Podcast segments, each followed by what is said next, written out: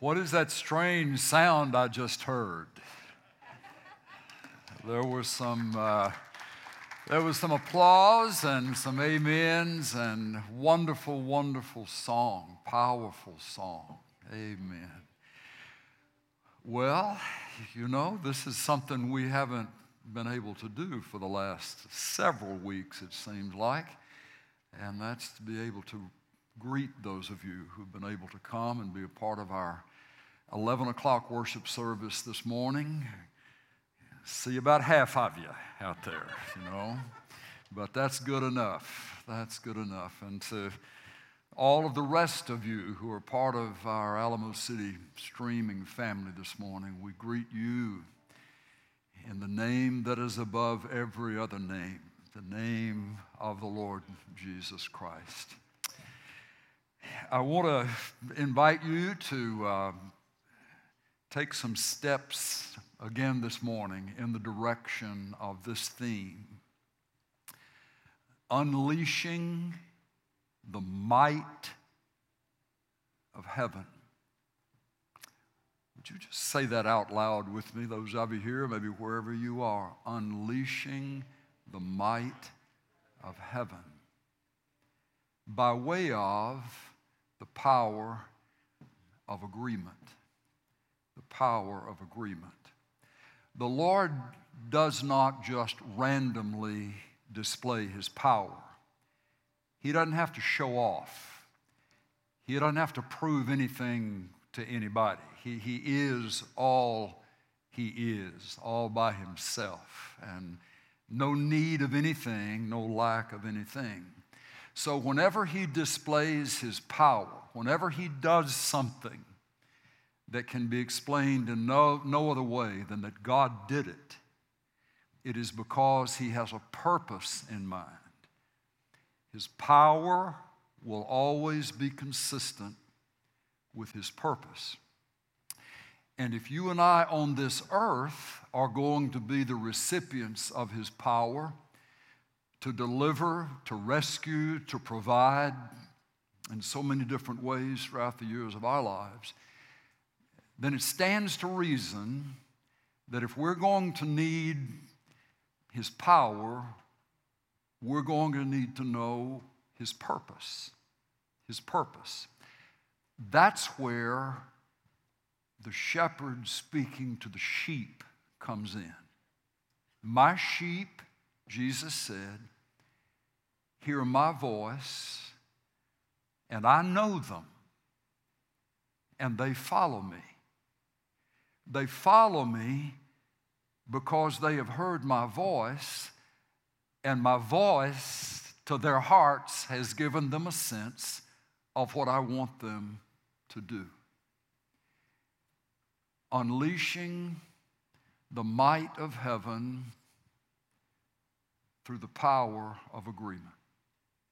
It all centers around the Lord speaking to us the Lord letting us know enough of what His purpose is for us to be able to understand it. We may not get all of the ramifications, but enough of what He's wanting to do that we can on this earth agree, agree, agree with Him. Last week, I read you the story of one of our ladies in one of our Facebook prayer groups. And she told about she told about having struggled for a good while um, with her employment unemployment checks coming in and she had a hard time getting through to the agency and their line was busy and so forth and then when she would get through they'd want way more information than she could provide so it was about six weeks went by i just I'm not going to give her name, as you know, the, we'll protect all of that. But I, this is just such a great story. And that was last week, but then there was another addition to the story that I'm going to read you off my phone if I can read it this morning um, without my glasses. And um, she, what she did, she went and just felt like the Lord was put joy in her heart and trust in her heart that, that she was going to honor the principle of giving the tithe, the first 10% even though she had been laid off or suspended from her job. And so, but anyway, she just went ahead and did her math. And she said that when, when, she, when, when she sent the tithe check, within just a very short period of time, like just maybe a couple of hours or so, she got notice that her, her unemployment check had come in. Okay, so that, that, was, that was last week. Well, this week, she sends this God continues to amaze me. I, I won't mention any names, but I will say it's a prayer warrior from this Facebook group. Last week, I wrote about my blessing with my unemployment being approved after six weeks of being on hold, and it happened right after I gave my tithe. Today, this is this last week, I got an envelope in the mail, and it had a check from this angel for the exact amount of my tithe. Wow, she said, I got chills. I sent her a message thanking her, but telling her I was okay and wanted to send the check back. She responded by saying, That's what God told her to do. And she could not take the check back, but said, Give it to somebody who needed it. I closed my eyes, and my parents popped into my head. I went straight over there to give it to them. I've not seen my parents because of the stay at home order, but I needed to give them the money. My mother said to me, it was such a blessing. They didn't even have a dollar left. I've been praying to hear God's voice, and He is talking to me through the people in this group. I know this blessing was intended for them, for her parents. I know the blessing was intended for them. It came through an angel. You know who you are, and I'm so grateful that God placed you in my life. My sheep hear my voice, and I know them, and they follow me. Now, last week I mentioned three specific parts of this matter of agreement, of being in agreement with the Lord. I want to hit them briefly one more time so we can use that as a foundation for moving to the rest of what we're talking about this morning. Point number one in this matter of the power of agreement is this it is believing that Jesus can speak to you and that you have the ability to hear him. My sheep hear my voice, and I know them, and they follow me. Believing that Jesus will let me know enough of what it is that he's wanting to do that I can get it, that I can understand it, and that I can act on it. That's the first part. The reason that that needs to be said is because there can just be a lot of us who have maybe known the Lord for a long time, but we don't believe really practically that Jesus still speaks. We think that everything that God's going to say, He said in the Bible. Can you imagine? Just think about that a minute. He's infinite. There are no limits to his intelligence. There are no limits to anything about him. How can we think that there would be any object that would be big enough to contain him. The Word of God that you have in your lap, the Bible that you have, is absolutely true. Every word of it is true. We can count on it, we can rely upon it. Principles the Lord has given us to live our lives by. But for us to think that the only things that the Lord is going to say, He's going to say just in the pages of Scripture that limits him. When Jesus said, My sheep hear my voice, the New Testament hadn't been written. Paul hadn't come along yet. Timothy hadn't written 1st and 2nd Timothy. John hadn't recorded Revelation for us. But Jesus said, I'm talking to my sheep. Uh, when my sheep need their shepherd to lead them, My sheep are going to hear my voice. And he used that word for hear that means to hear with the ear of the mind, not just hearing random sound, but hearing and understanding.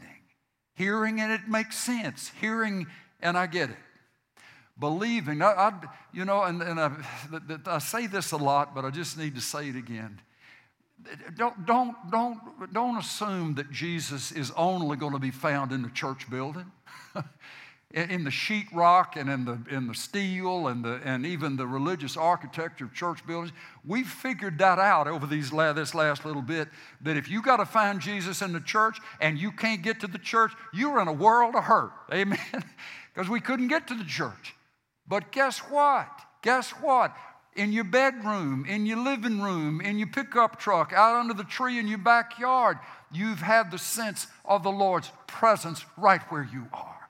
The shepherd knows where his sheep are, and he knows what they're going through, and he knows what they need to hear, and he knows how to speak to us in a way that we can understand and we can hear. We, we, we need to hold on. If we're going to be in agreement with him, in order for, for heaven's might to be released, then we've got to believe that He'll talk to me, that He'll speak to me. It may be through His scripture, it may be through an impression that is just strong in my heart, it may be through somebody else that comes to me with a sense that, that there's, there's a word that they need to pass on. It could be through many different ways, but the Lord will speak to His sheep. That, that's the first part, believing that Jesus can speak and that I can hear when he speaks. The second one is embracing, embracing what he has, is convincing me is true, convincing me that he has said. Romans 10 17, faith comes by hearing, and hearing by the word of Christ. Faith comes, there's a connection here. It's a, it's a formula, if you will. Faith comes from hearing, and hearing comes from the Word of Christ. So if you're going to get faith in your heart, you're going to have to have Jesus saying something to you. All right? And the word faith comes from that verb that means to persuade. To persuade. Faith in the Bible, the word for faith in the Bible, is not just a word about hope or about wishing or about wanting something. It means that there is something that you have been convinced is true and is what God wants. You, you have been persuaded.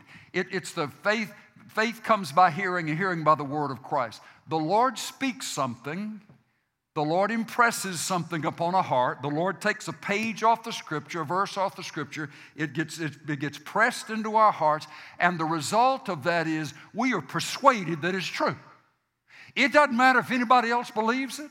It doesn't matter if the circumstances aren't lining up. It doesn't matter if time passes. It doesn't matter because Jesus has spoken something to your heart.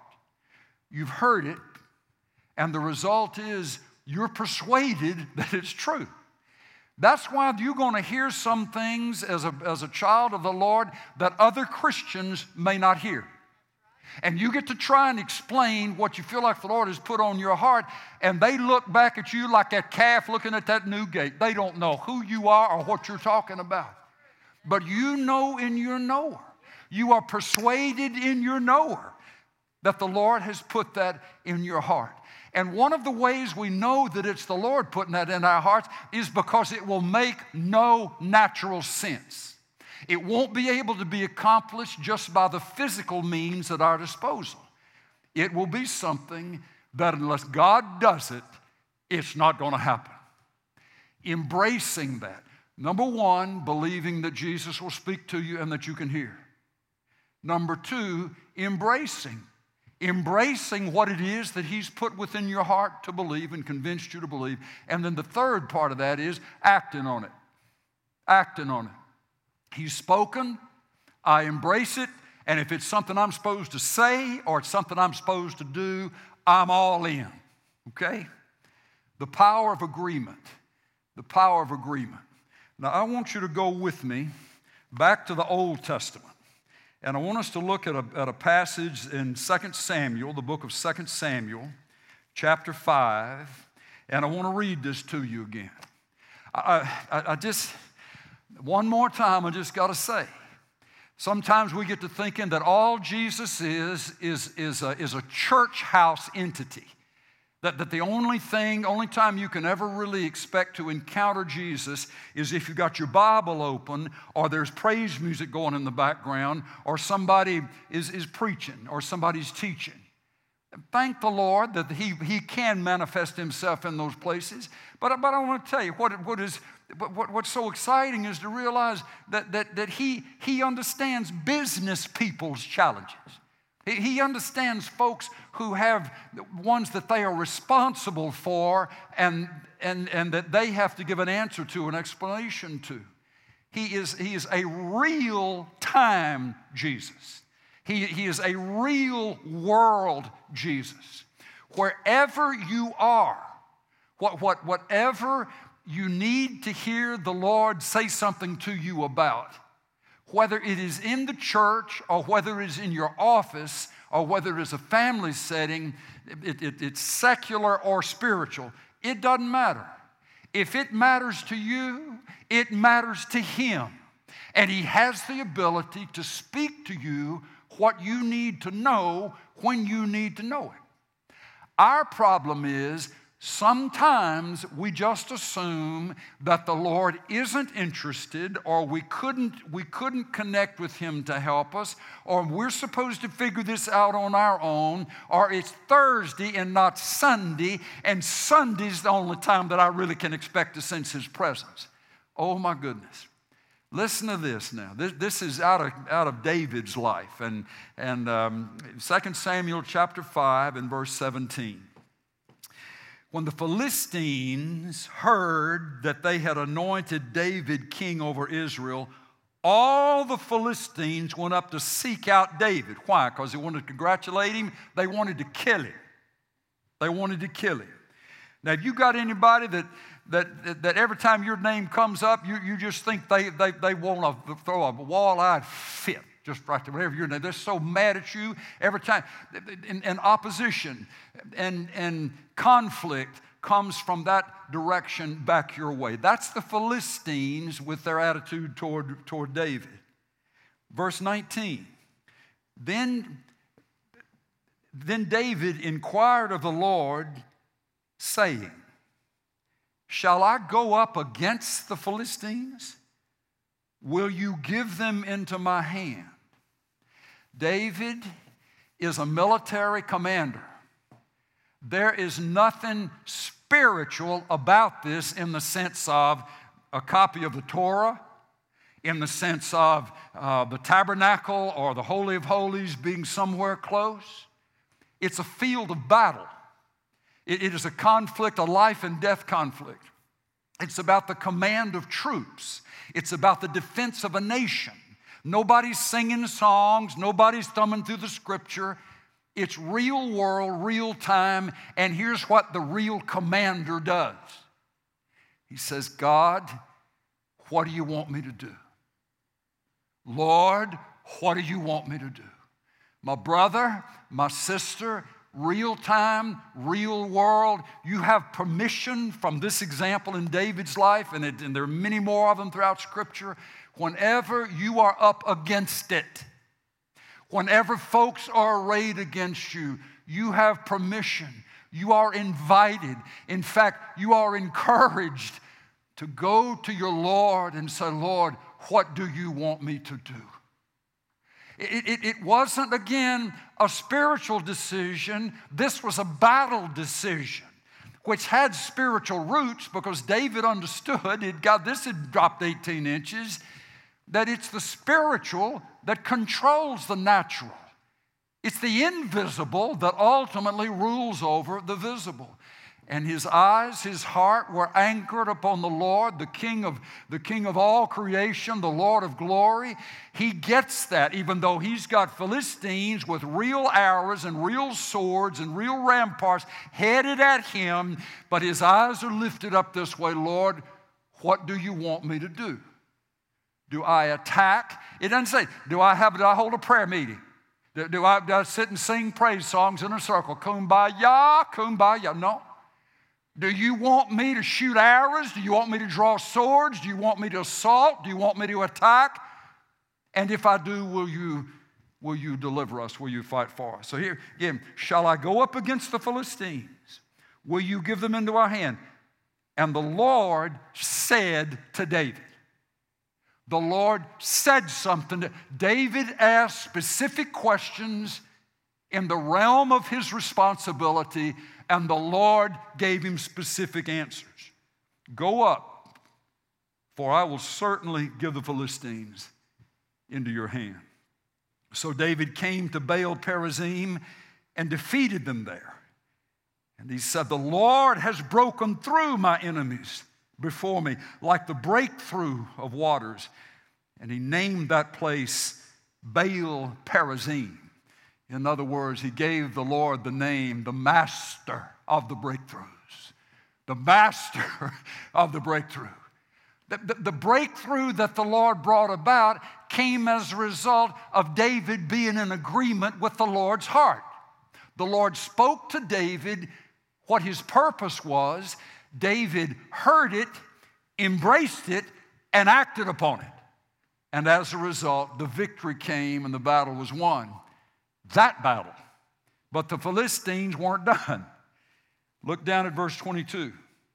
Now the Philistines came, came up once again and spread themselves on, out in the valley of, of Rephaim. You know, you, you ever had anybody like that? They, they get whipped soundly. They get convinced, you know, they get pushed back soundly. But lo and behold, a week or two passes, a month or two passes, and here it comes again. Here's the opposition again. Here's the conflict again. Philistines just hadn't had enough. They came after him again. Look at verse 23. And when David inquired of the Lord, he did the same thing this time that he had done previously, the first round he inquired of the Lord, Lord, what do you want me to do? Lord, what do you want me to do? Every businessman, every businesswoman, every person in a place of responsibility who knows the Lord, here's our example. Lord, what do you want me to do? The Bible study group may be dispersed and you're not, you don't have any prayer partners any around, but the Lord hadn't left you. You're not an orphan. Jesus would say, I will not leave you as orphans, I will come to you. Well, an orphan is a fatherless child, a parentless child. An orphan is someone who cannot hear the sound of his or her parent speaking to them.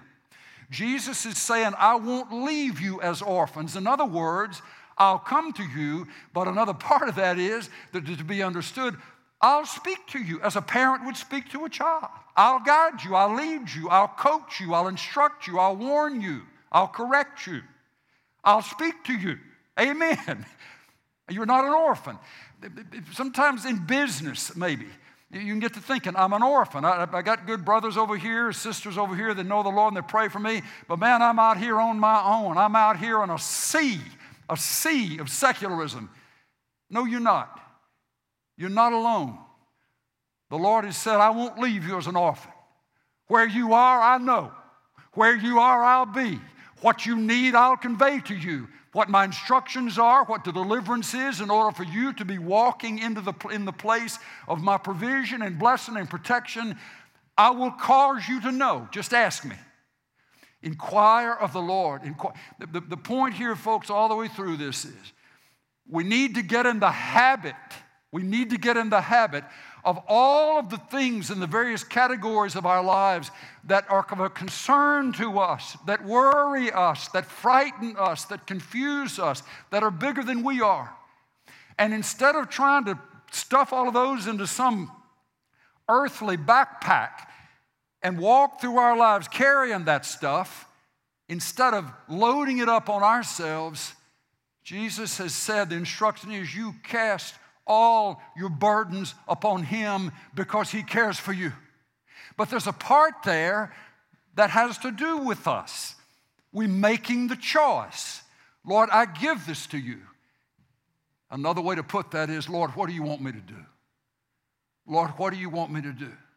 Lord, what do you want me to do in that personnel issue that I've got working in the morning and I'm not sure exactly how to answer the question or what questions I'm going to be asked or, or what liability we're going to face, etc., etc. Lord, what do you want me to do? Lord, what do you want me to do? Here's, here's the deal, folks. If we develop the habit of inquiring of the Lord on all of the things that matter to us and even the things that may be minor issues, but especially the things that are, Lord, what do you want me to do? You're gonna, your hat is gonna be blown in the creek. Your, your, socks inside your boots, brothers, are to roll up and down because it's to dawn on you one day when you ask the Lord, What do you want me to do? He's to tell you what He wants you to do.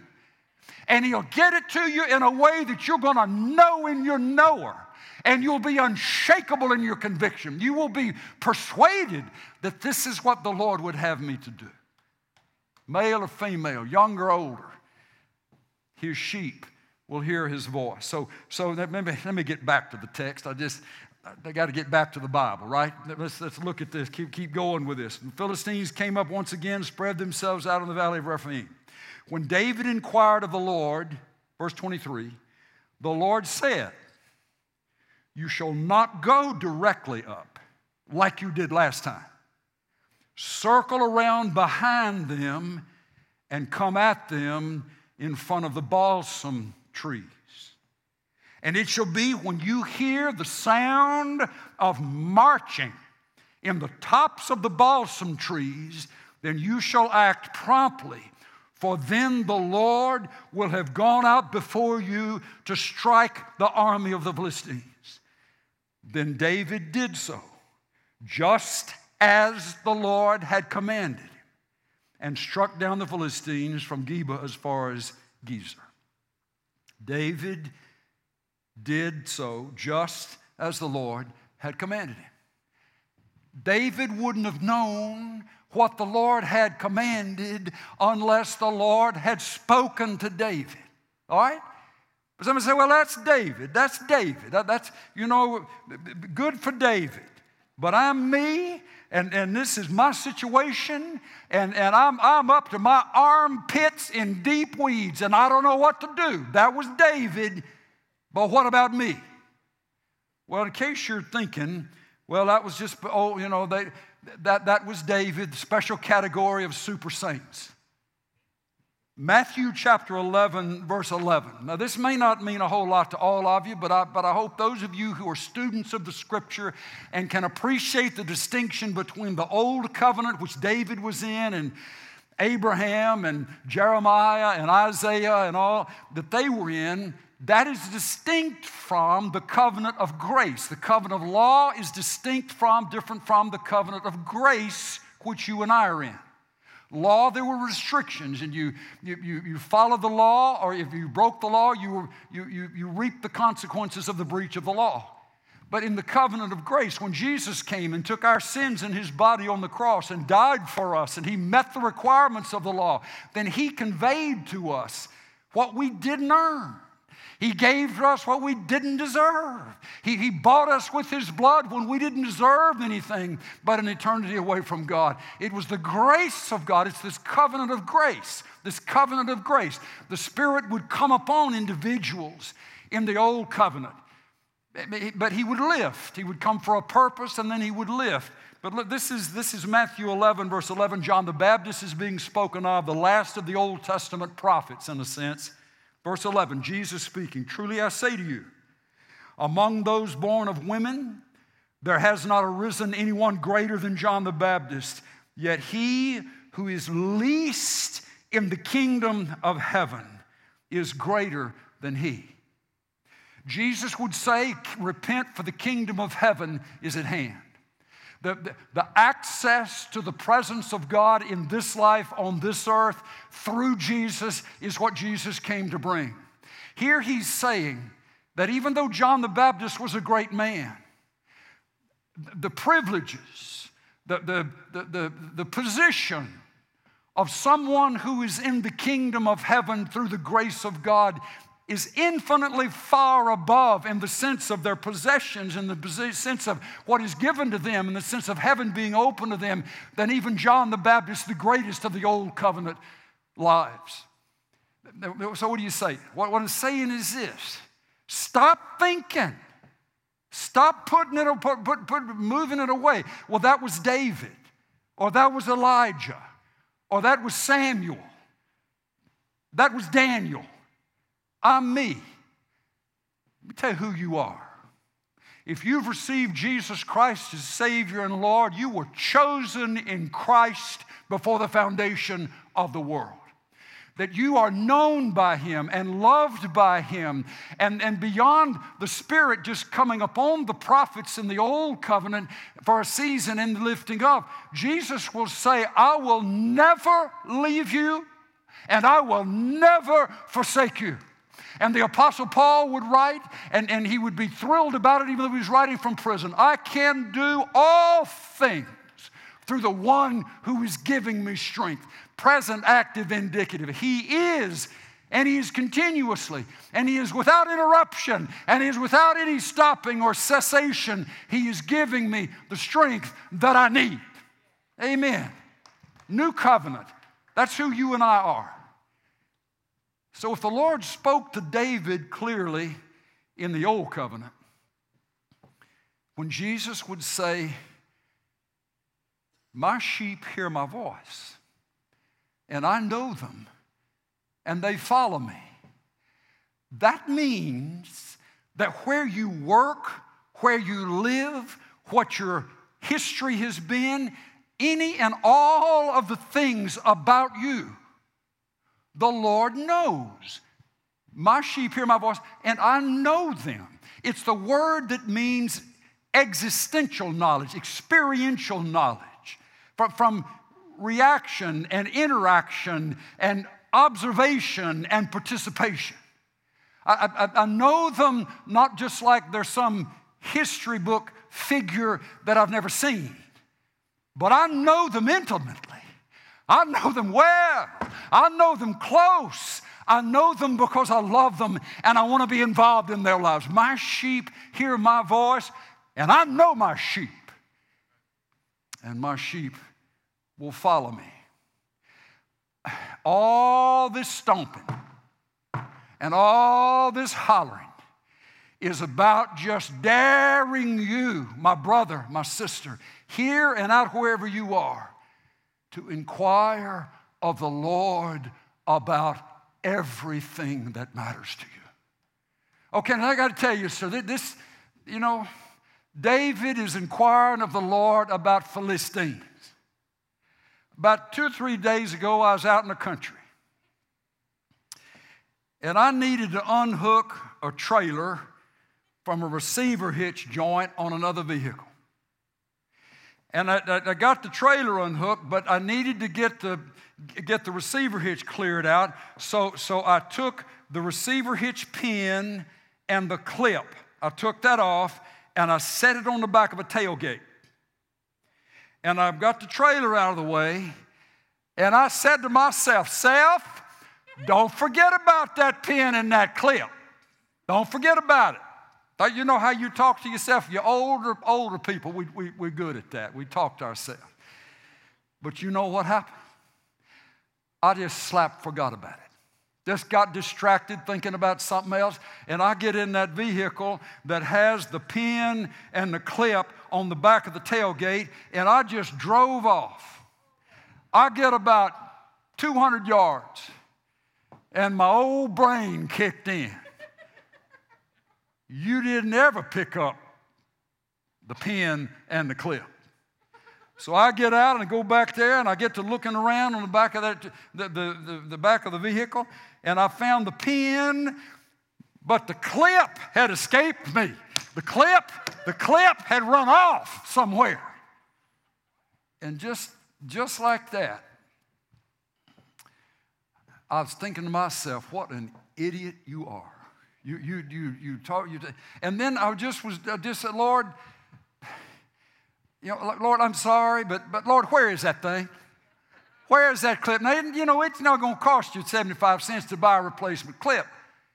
But it was the point of the thing that I did the very thing that I didn't want to do and, and, and, and just, I just forgot. So I asked him. David's inquiring of the Lord about Philistines. I'm inquiring of the Lord about a, about a clip. And you know what I felt like he said to my heart? I, the, the heavens didn't part and the birds didn't stop singing and it wasn't written across the sky.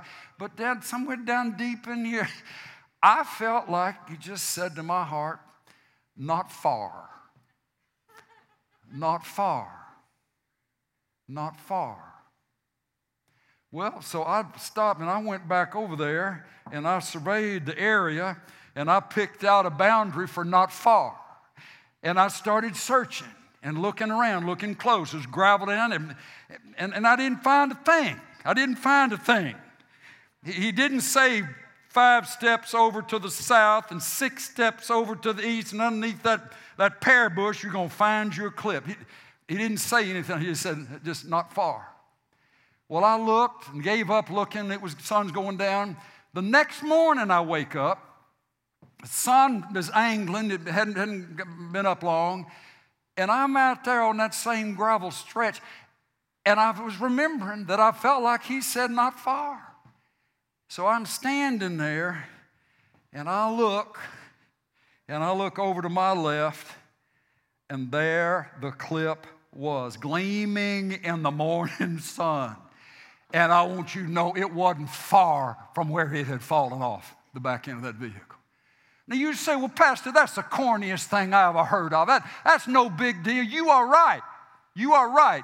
That is no big deal to you, but that's a big deal to me. Because here's what I can tell you. If he can talk to me about a, about a, a, a clip, he can talk to me about some other things and some bigger things. If I'm hearing his voice about the little stuff, I'll hear his voice about the bigger stuff. Amen. Amen. Amen. He cares about the, even down, even down to a receiver, hitch, pin, and clip. So, what is it in your life this morning that is worrying you? What is it in your life this morning that you're not sure what to do next? What is it in your life this morning that you're concerned about people who would oppose you or people who are at odds with you? Have you inquired of the Lord? That's a big fancy word. Have you asked the Lord, Lord, what do you want me to do? If, if there is something that He wants you to do, in order for you to be in agreement with Him, for the heavens to part and the power to fall, you're going to need to know what it is that He wants to do. And once you do know that, once you do know that, there comes to be a settledness, a settledness in your heart that it may not happen immediately. It may take some time. It may even look like things get worse before there's a breakthrough. But you know and you knower that the shepherd has spoken to his sheep. And it's not a matter of if, it is just a matter of when. Okay, I want to I want to shift this just a little bit, but, but I, I want you to find in your copy of the scripture the book of James. The book of James, James chapter 2. James chapter 2 and verse 5. Now stay with me. Stay with me. James chapter 2, verse 5. Here, here's what James says Listen, my beloved brethren, did not God choose the poor of this world to be rich in faith and heirs of the kingdom which he promises to those who love him. Rich in faith. Now remember what the word faith in the Bible means. It means those things or that one thing, whatever it would be, if you say you have faith in something, it means that it is something that you have been persuaded of is true. Something that the Spirit of the Lord has convinced you is true. So the Lord, he says, the Lord has chosen the poor of this world to be rich in faith, to be rich in what they have been persuaded by the Lord is true. Rich in the amount of things, rich in the kind of things that they have been persuaded of, convinced of by the word of the Lord to their hearts. They have faced great needs. They have faced extended seasons of not being able to, on their own, provide for themselves or the needs of their family. But they have seen, and they have seen again, and they've seen one more time the faithfulness, the faithfulness of the God who has persuaded them, you can trust me. You can trust me. Now, in between the two services, man, I'm out I'm in difficult territory right here trying to navigate this phone, but I got to read this to you. This is in between the two services, just a few minutes ago.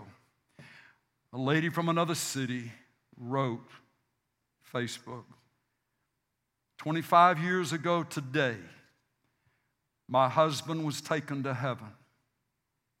I had four girls to raise. And as a single stay at home mom, oh, the stories of God's faithfulness and provision. God provided for my girls to attend a, a, a, private Christian school. He provided for that. I've prayed for God to help me find my keys. I've prayed for God to help me fix my car and plumbing, pay my bills. Christmas for my, for my girls, and the list goes on. He is faithful. He, he, he, is, he is faithful. He answers and he speaks. He is our provider, and he is the father of the fatherless. Folks, listen. The Lord can see two people coming at him. One of them may be dressed in out of style clothes. May, may have shoes that are well worn, may, may just look very common, very ordinary. But around that one coming toward the Lord, there is a massive persona. Because that one who is poor in this world is rich, rich, rich in faith. The things that that one has walked through and seen God handle, seen God fight through, seen God provide, seen God make a way through the years of their lives, stricken in poverty perhaps. But the Lord knows everything down here is just temporary anyway. The only time in all of eternity you and I are going to learn how to trust God is right now. In heaven, our faith becomes sight. Amen? We see everything that we've been trusting Him for. Here comes another person, the, the, the, the, one, the one poor in the world's goods, but rich in faith. God recognizes, God sees, but then here comes somebody else strutting their stuff down the sidewalk. Got bling hanging off of everywhere just barking orders and, and strutting around, and, and everybody's supposed to be impressed because there's some hot shot. And when the Lord looks at him, he hears all the bluster, but he's looking hard to find a speck of faith. Because they haven't had to trust the Lord for the payment of any bills. That they haven't had to trust God to protect them through a nighttime when opposition was at the door. That their, their faith, their faith is virtually non-existent. And so that everything that they have as a part of their possession when they die and they're carried out to Sunset Memorial, every bit of it stays here and nothing has been transferred to glory. A man who has won the whole world, gained the whole world, but has lost the soul. Folks, listen.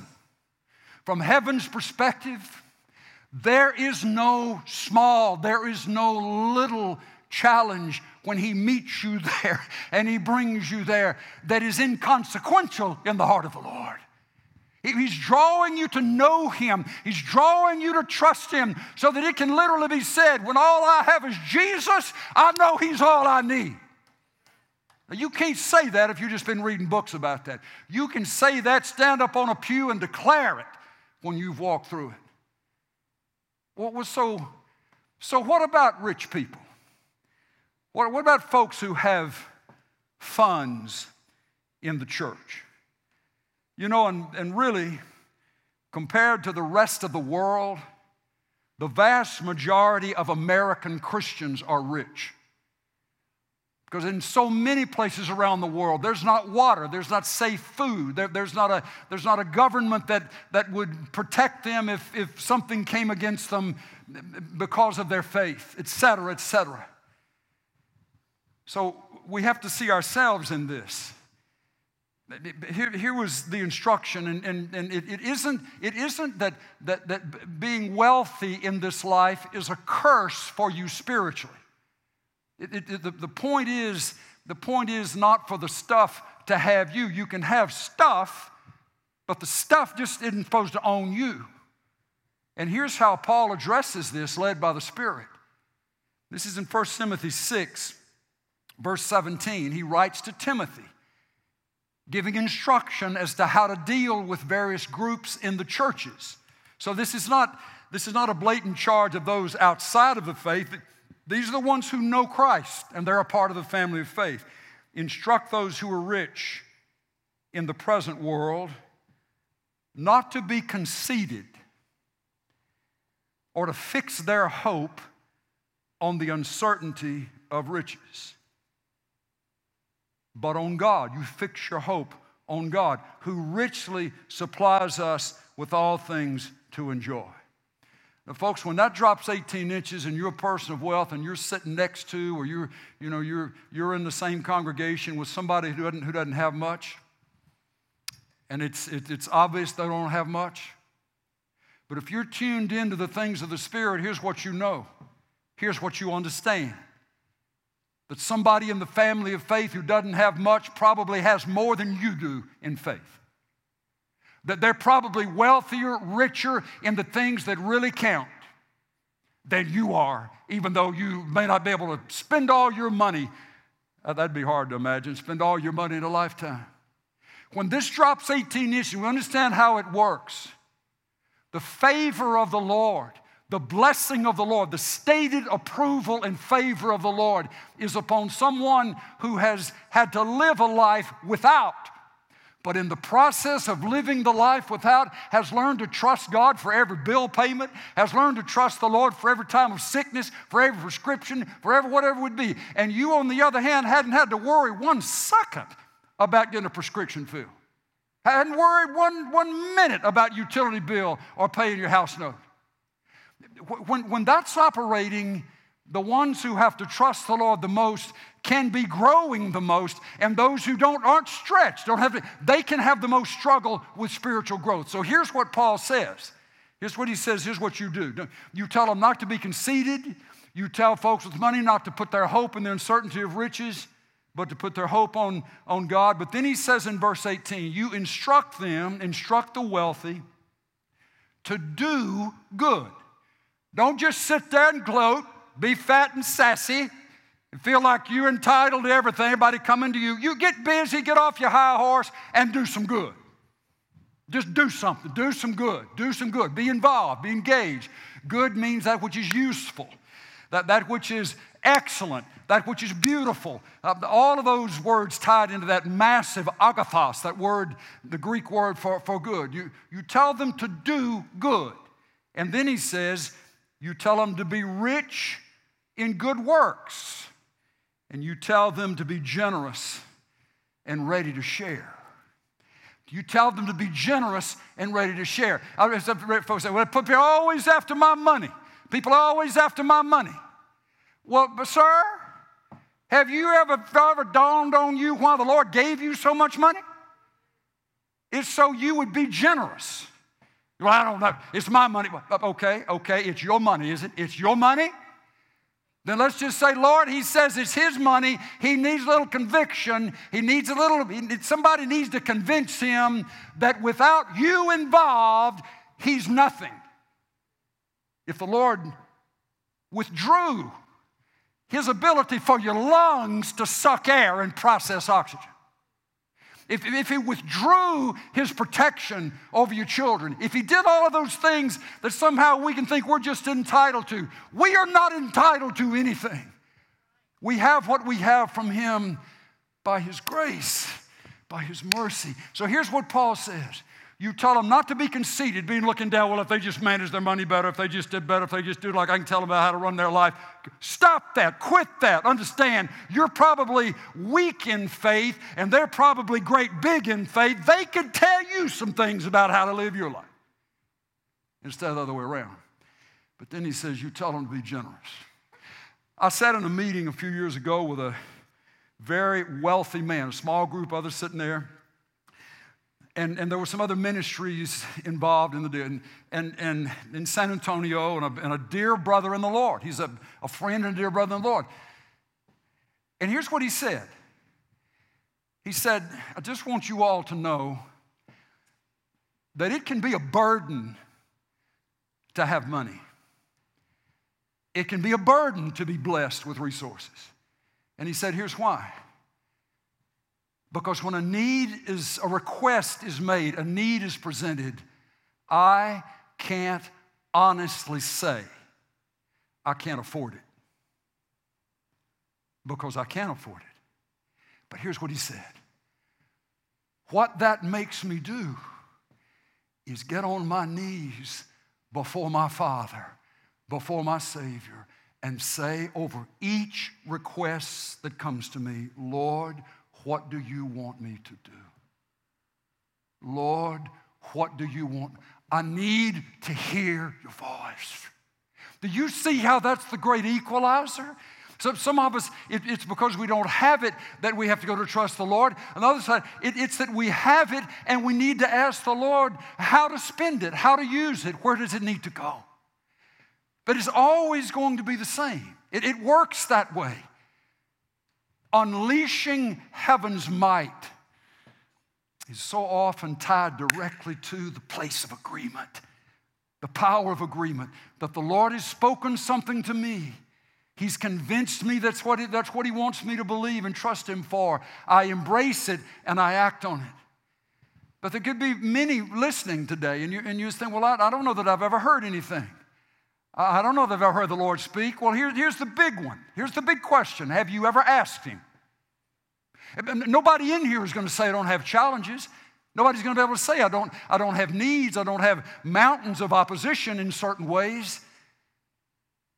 Well, I just hadn't heard God speak. Well, what if?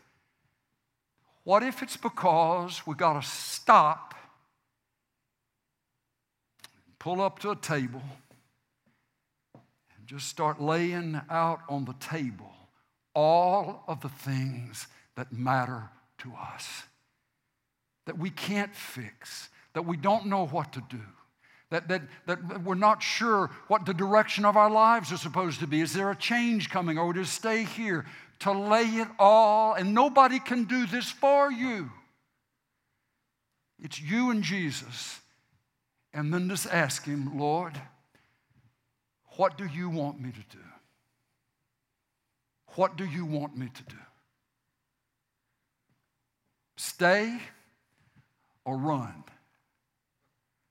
Stand and wait or something completely different? I want to give you one last verse to chew on as we as we, we leave. This is in Mark chapter 11. Mark chapter 11. And um,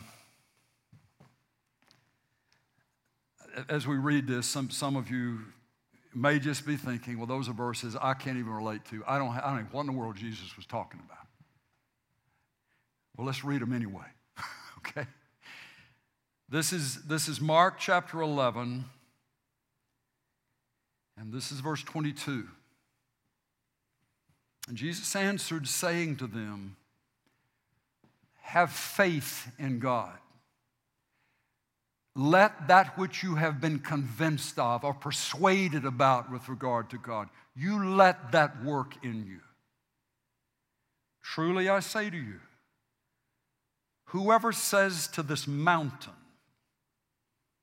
be taken up and cast into the sea, and does not doubt in his heart, but believes that what he says is going to happen, it shall be granted him. Therefore, I say to you, all things for which you pray and ask, believe that you have received them, and they shall be granted you. Now, can we go back up and look at the word believe again in these words of Jesus? Whoever says to this mountain, be taken up, cast into the sea, does not doubt in his heart, but believes that what he says is going to happen. What is the meaning of belief? What is the meaning of faith in the Bible? It means something that I have been persuaded is true something that the Lord, by His Spirit working on my heart, has convinced me is true. How? Because some way, somehow, He has spoken that to me. Faith comes by hearing, being persuaded comes by hearing, and hearing by the word of Christ. Jesus sets this up in a most impossible setting. You, you, would, you would think if a mountain is going to be moved, he, he, would, he, he would be talking about bulldozers and dynamite and excavators. But it's something humanly impossible. Something so massive on the landscape of a person's life that you've lived all the days of your life in the shadow of that mountain.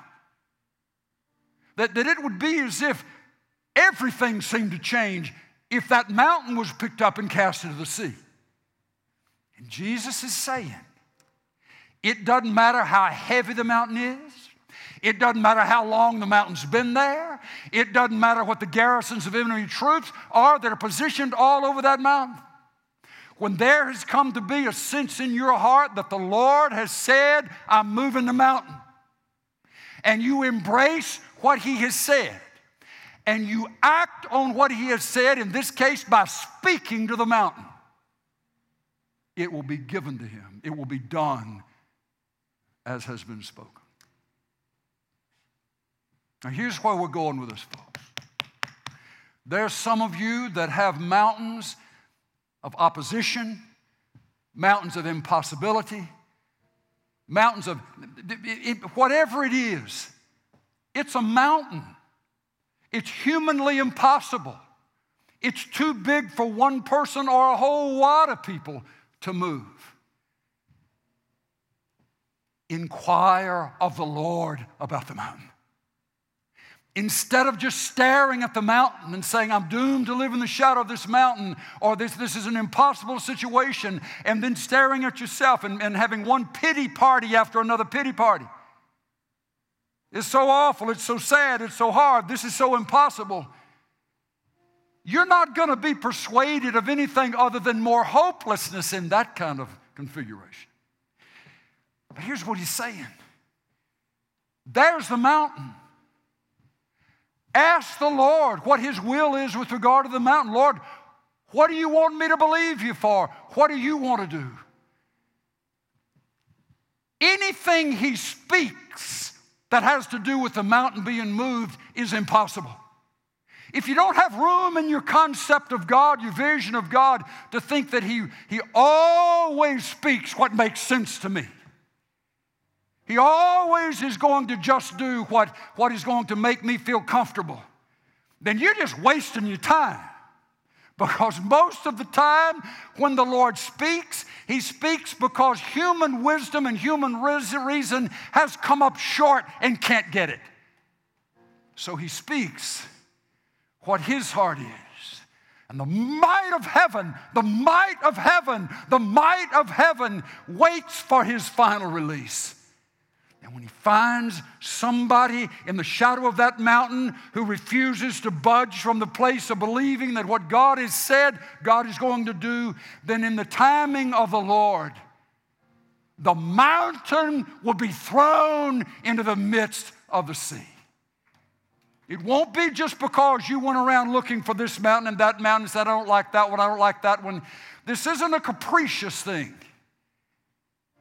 This is something that between you and the Lord, you have come to be persuaded. You have come to be convinced that He wants the mountain gone, He wants the opposition broken. He wants the new day to dawn without the mountain shadowing everything in its reach.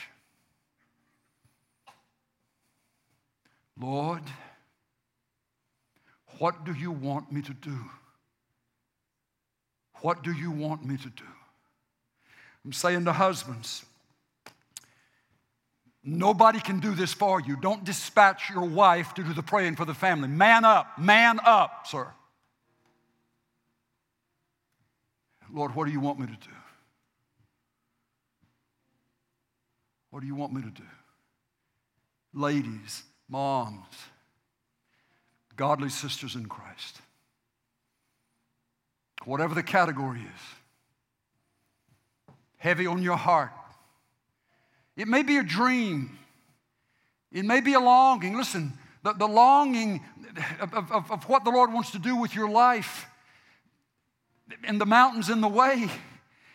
And, and, and, the Lord will need to move the mountain in order for your destiny to be fulfilled. He's up to it.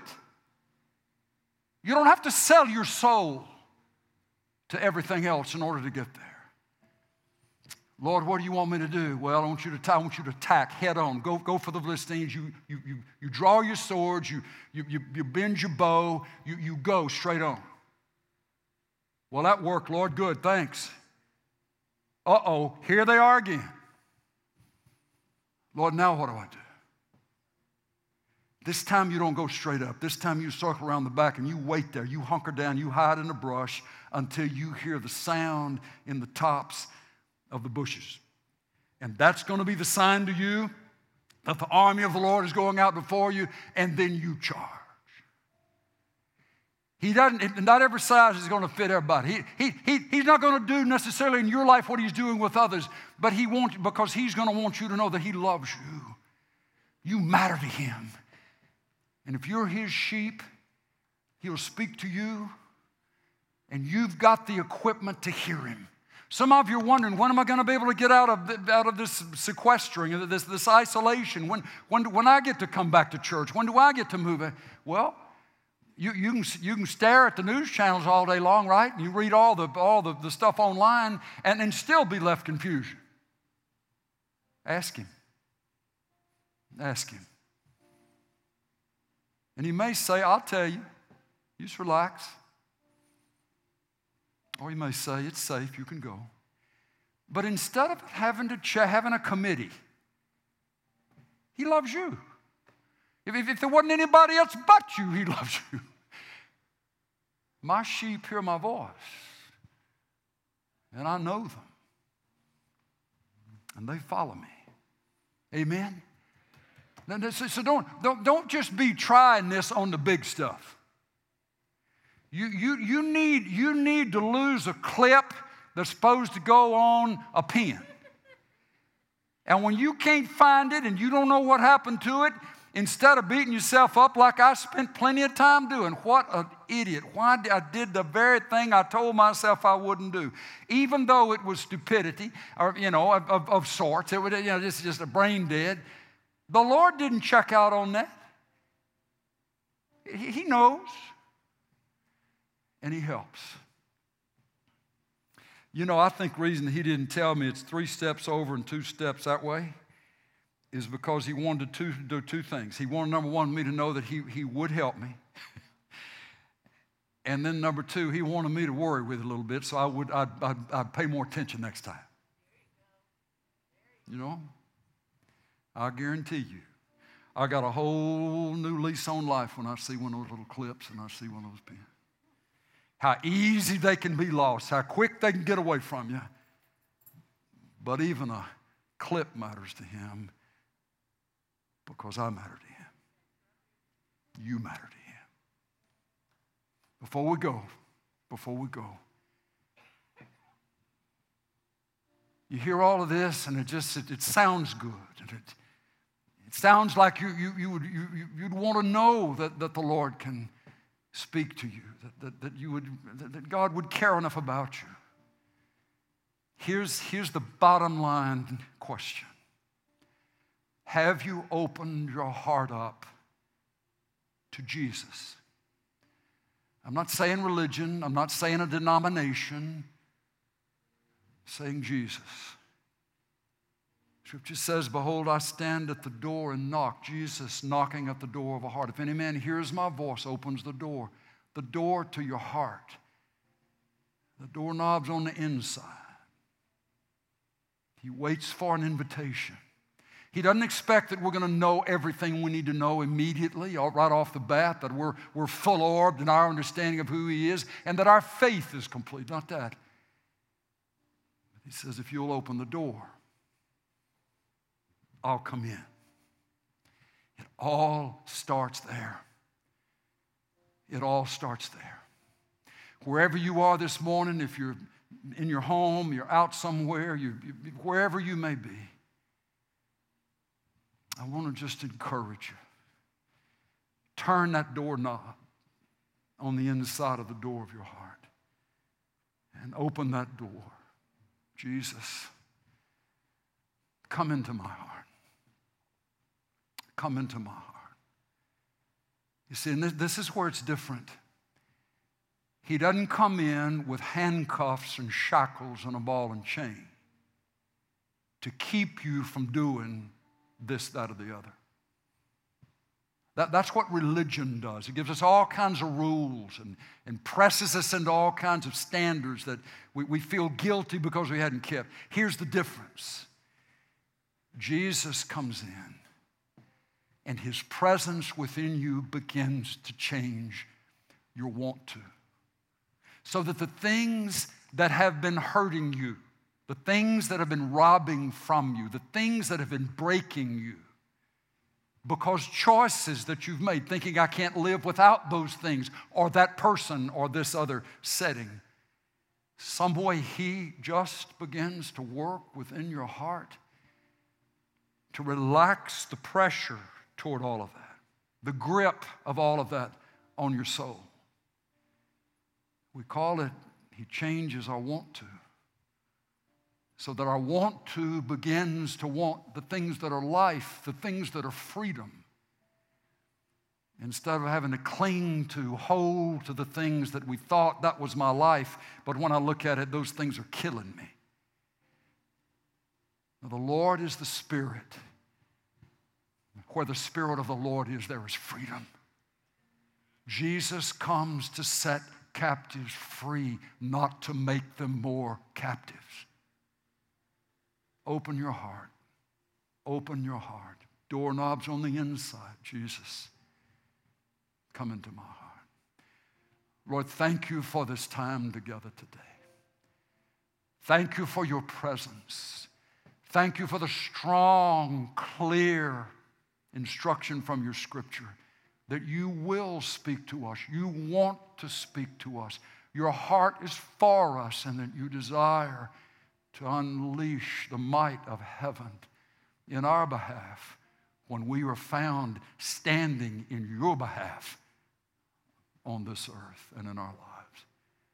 Lord, I pray hope, hope, hope, hope, encouragement, encouragement, encouragement throughout the body of Christ, the brothers and sisters who are part of this streaming family. Lord, hope that makes no sense, freedom that makes no sense, joy that makes no sense, that will come straight from your heart, filling us, filling us. That is our prayer. In Jesus' name, in Jesus' name, and all the Lord's people said, Amen. Amen. God bless you. God bless you. Thank you for being a part of our Alamo City streaming family today. Amen.